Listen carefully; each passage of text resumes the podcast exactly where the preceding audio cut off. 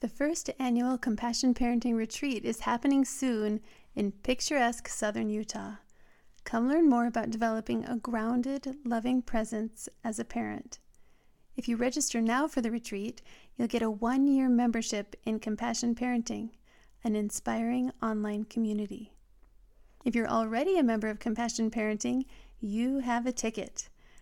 Go to compassionparenting.com for more information. The Compassion Parenting Podcast, hosted by Dr. Mary Wild, Episode 5 Seasons on Sickness and Health, Part 1. Welcome to the Compassion Parenting Podcast, helping moms to love wisely and well. I'm your host, Dr. Mary Wild, integrative pediatrician and mom of eight sons who continually challenge and teach me. Over the years, I've learned that rather than outward technique, it's the internal landscape of the heart that affects parenting more than anything else. Mothering is about being, not just doing.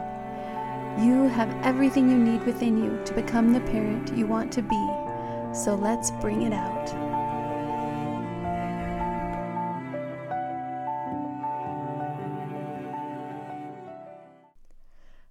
Is one of those strange things we define more in terms of its absence than its presence. When we suddenly become aware of a body part or a body function, it's often because something is wrong. When everything's fine, we're ignorant of the seamless and detailed inner workings of how much is going right behind the scenes to make it so. In writing my first parenting book, I realized that so many of the things we worry about as parents really have nothing to do with our main work. We worry whether our meal rotation is interesting enough, or if our kids should be in this soccer program or that one, or which color to paint the living room. These decisions can matter, but they're not the center of parenting. They're niceties, elaborations, extras, which make their way to the foreground only because thankfully there's nothing more pressing. In the next couple episodes, however, I'd like to talk about parenting in times when there are more pressing things, specifically times of significant illness. On this podcast, periodically I'll invite guests who have expertise to share, either because of their official credentials or their lived experience. That's the case for today's episode and the next, where I'll share excerpts from my interviews with two amazing women whose parenting journeys have been touched by illness. I've personally been inspired by these moms, and I think you'll be too.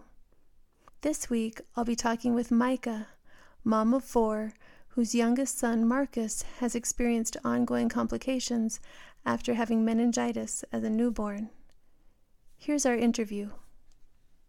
Micah, if you could tell us some ways that having Marcus and needing to focus on him and do all the things required for his care has helped you focus on the priorities, on the most important aspects of parenting? Sure. I think before I had Marcus and dealt with a child that had medical issues, I felt like I was kind of doing that already. But when you go through like something like that. And something traumatic happens in your life where you know things change in that way you really just kind of shift your focus in a way. And i mm-hmm. think a lot of it comes from just the way the body responds. I feel like for me it was just it was almost too much to handle. And so we had to really scale back on what we were doing yeah. And refocus on what was most important to our family. Mm-hmm. and in the beginning it was difficult because my older kids didn't really understand. And they they were never up in the hospital you know after surgery. And they just kind of saw it as it was taking away from a lot of the things that they were able to do or involved in. Mm-hmm. as they've gotten older i think they understand a little bit more but it's really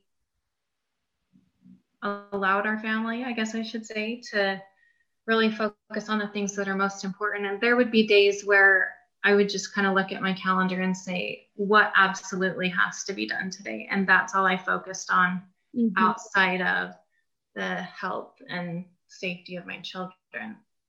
Mm-hmm. So I think I learned kind of that lesson that less is more, that as mothers and women, we don't always have to be doing, you know, so many things. Our schedule doesn't have to be so tight to feel needed and to be a part of society that really what's most important are just those relationships within the walls of our home and doing the best that we can. Um, what do you kind of wish other people would have known or could have known? What did the people who supported you realize? Like, what did those people see that the other people didn't maybe see? Right. So, I think before going through this, I would hear about other people's situations or you know someone you knew was in the hospital and honestly it's like while they're in the hospital i did everything i could to make note of their family or pray for them be there for them. And then they'd come home from the hospital and you kind of just assume that everything's fine mm-hmm. and that the worrying is over. And one thing mark and i have realized is the journey just continues or the battle i guess you could say. Um, so we were talking about it one night, and he kind of said to me, as a healthcare worker, when a patient comes into the hospital after surgery and it's time to discharge them, they talk with them and their family members and just say, you know, great job, you've survived the surgery.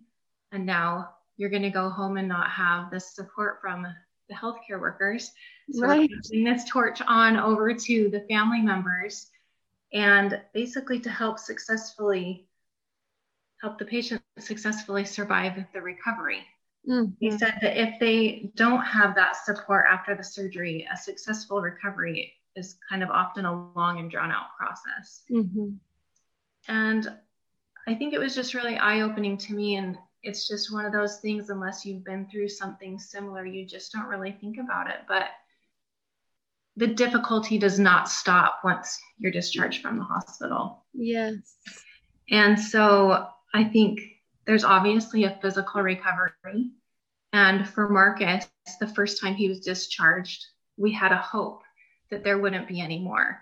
But we, you know, he had passed his hearing test. We knew that he could see. We weren't exactly sure what his cognitive abilities would be like yet. Mm-hmm. And we hoped for the best. And then as he got older, we realized he wasn't walking on time. And, you know, his speech. And that's a lot of one thing that a lot of people don't understand.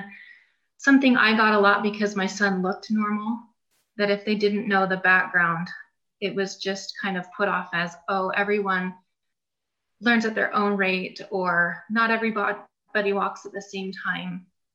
But what they didn't understand about my son, and as he had had the infections in the lining of his brain and the trauma to the brain with the hydrocephalus. Mm-hmm. And so there really was a lot weighing on our minds as parents that we didn't talk about.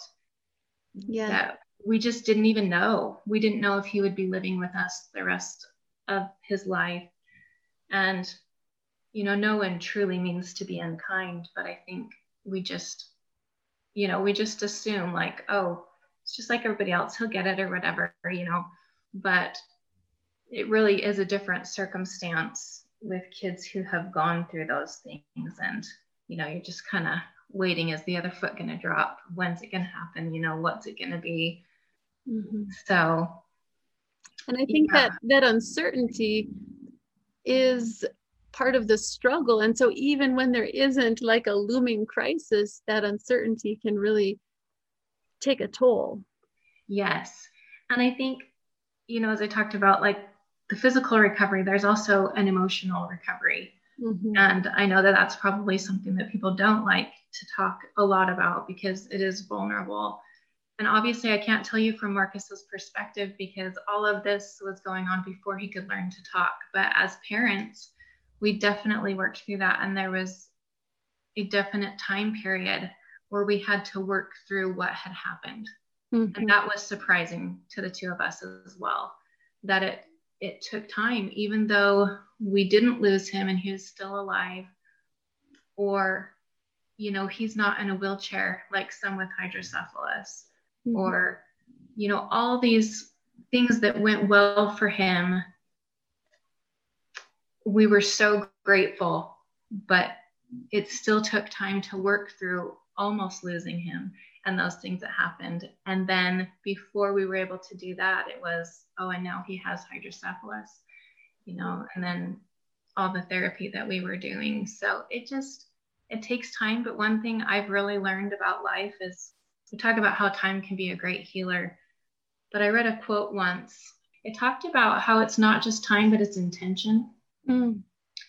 And it's so true. You know, we have to have intention to heal physically, to heal emotionally. You know, it doesn't just happen with time. Sometimes, if we just give it time, we can be stagnant or, you know, maybe the feelings dull with time. Mm. But if we truly want to work through a physical recovery or emotional recovery, there has to be that intention.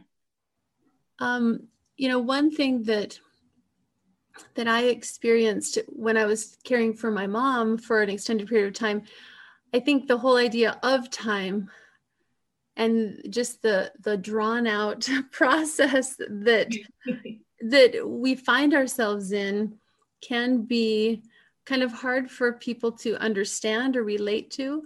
Yes. Um, and sometimes I think it makes people unsure how to help, or maybe they think that if they help with one thing, they'll suddenly be roped in, you know, 100% into our lives.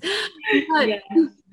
but I, I found that even just the smallest little gestures, I never had the expectation that people would suddenly, you know, come and provide intensive services for me forever. But those small gestures meant so much. I i wonder if you experienced that as well. Yes definitely. You know in the beginning whenever we have a surgery there's always dinner brought over a few times and we've loved that and always been so grateful and i would say probably through like the first two years of marcus's life we were probably eating out more than i was cooking and i joke around that I kind of had to relearn how to cook because it's been so long and try and make some of my favorite recipes and they just don't turn out. But you know, you just put so much effort and energy into number one, just being a mom and doing all those normal things with all your other kids, and they have needs as well. Mm-hmm. And then you're dealing with this consistent um, recovery, like I said, both physically and emotionally with your child and also with yourself Right. And so, yes, I loved those things. But what I found, and what I think a lot of people can relate to, is, um, and I found myself in the same position even afterwards, which was surprising to me. Sometimes we just don't know what to say. Mm-hmm. But I've learned that it is so much more important to look a person in the eye and smile. Mm-hmm. And I don't always have to say, How are you? Maybe they just lost their loved one, and that might not be the greatest question. Mm-hmm. But I've learned to just kind of put my hand on theirs or put my hand on their arm and say, It is really great to see you. Mm-hmm. And I just think there's so many small things we can do just by acknowledging someone.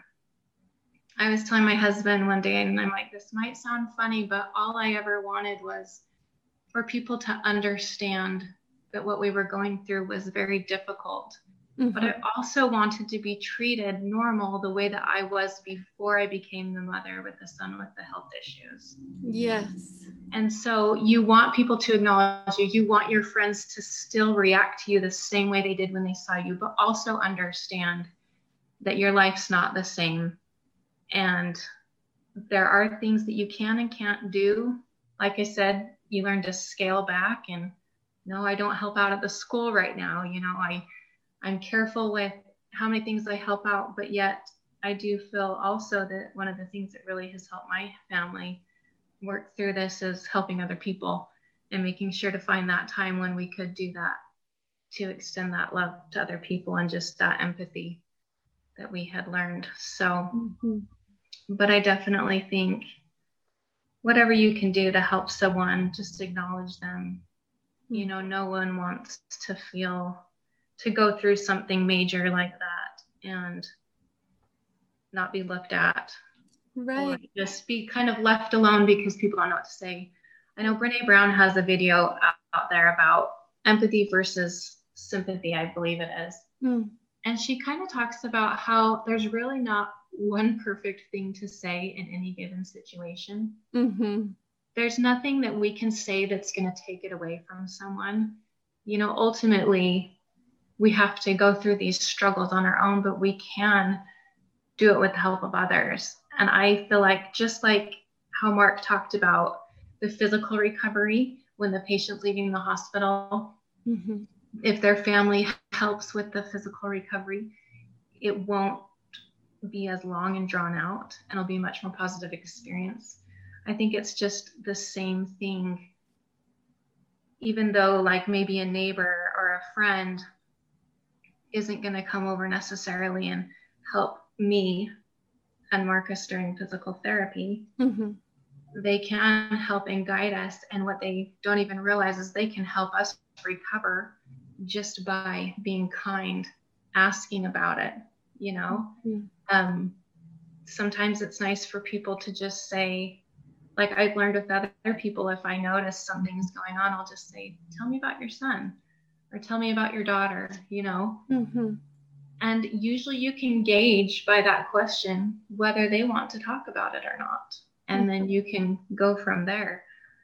But it's not fun to be the elephant in the room or be around people where it's like, we all know it's happened, but nobody knows what to say. So let's pretend it didn't happen. right. So, and yeah. I, I think that's so true that there's not necessarily one right thing to say. And I remember after my mom passed away, so many people use the phrase i'm sorry for your loss i'm sorry for your loss because i know that that is a phrase that people are told to use like even in the hospital yeah. itself yes you know but and and i was just grateful that they said something and i did appreciate um that they said something and looked at me and acknowledged my loss but i actually appreciated more when people just said it in their own words and maybe even when they fumbled over their words. Yes. but it was like a heartfelt statement rather yes. than a script. I think that authenticity of concern expressed in your own words is valuable. Yes. So that, that makes me think of a quote I love Brene Brown, and I've got a couple quotes of hers. Mm-hmm. But she says compassion is not a virtue, it is a commitment. It's not something we have or don't have, it's something we choose to practice. And I love that because, you know, as we've talked about, it can be really uncomfortable when you run into someone at the store and you know they've had something major in their life. Mm-hmm. And a lot of times, what goes through our mind is, oh my goodness, I don't want to make it worse. I don't want to say the wrong thing. Mm-hmm. But I love, and I have also heard people say, well, that's just not one of my talents. I'm not very good at that. I'm not very good at being compassionate. So I love how Brene just mm-hmm. talks about like it's kind of a choice, yeah. you know? And I think sometimes when we want to even just do kind things for other there others, there's this natural like thought in our minds, what if they don't appreciate it? Mm-hmm. And something I've just learned through life is you know, I believe in prayer, I believe in a higher power. I like to help other people. And so if I have a thought to do something kind for someone, I've just learned to just go for it and do it. And if for some reason it's not appreciated or it wasn't the right thing, then I'm learning to tell myself that's okay. You know, I don't have to take the hit for that or feel, you know, really bad or guilty for that for a long time when I know as long as my words were kind or whatever I did was meant to be kind, mm-hmm. then that's okay. Because I think sometimes it's that little voice that does stop us from saying things, does stop us from doing things because from one person to another, you don't know what they want. You don't know mm-hmm. how to help them and what the right thing is to say. Mm-hmm. But I don't know if that makes any sense at all. Yeah. And it, it, brings us back to what you were talking about in the beginning of the intention.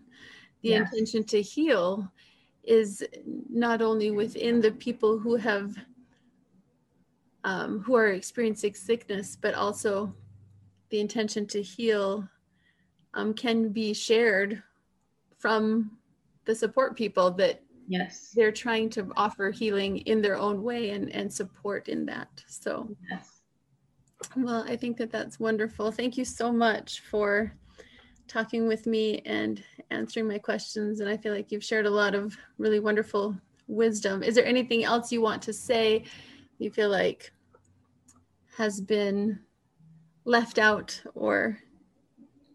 I'll share one more quote with you mm-hmm. and we can people can take it as they will. Again, it's another Brene Brown, but I love this. She just said, What we don't need in the midst of struggle is shame for being human. And I love that because we don't need to feel shamed because something happened to us or happened to our child. And I think sometimes, and maybe shame isn't the correct word, but you know, when when you are around people and they don't know what to say to you, you feel it Mm-hmm. You know when someone's noticed you in the store but has pretended not to see you. You know, it doesn't escape the view of the person going through something difficult. And although I completely understand 100% that those people don't mean any ill will and they don't mean to cause hurt, it it still I think can prolong that recovery. Yes. In a way. You know, we're all human. We go through these things we're all at some point going to go through the hardship of it. You know, it's okay to be human. It's okay to feel. It's okay to talk about emotions. It's okay to talk about emotional recovery. Mm-hmm. You know, it's it's okay mm-hmm. to just be real and and take that time, but also have that intention. I'm so grateful to Micah for sharing her story with us.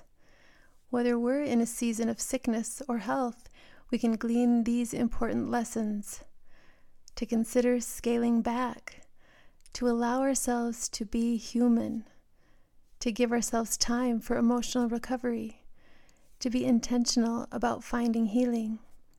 Also, we can help others by acknowledging them and their situations, by communicating authentically, and by making the commitment to practice compassion and practice means we might not always get it right the first time. Join me next week for part two of Seasons on Sickness and Health, where I'll be talking with Jenny, who has raised three wonderful daughters despite her own debilitating illness. Thank you for joining me for this episode of the Compassion Parenting Podcast. I'd love to hear your thoughts. What resonated with you? What questions came up? Let's continue the conversation on Instagram at Compassion Parenting or within my free Facebook group, Parenting Well Raising Compassionate and Productive Humans. Links are in the show notes. If you have gained insight from the time we've shared today, leave a review and subscribe. There's a quick how to in the show notes. Have a blessed week. May you love yourself, your family, and the world wisely and well.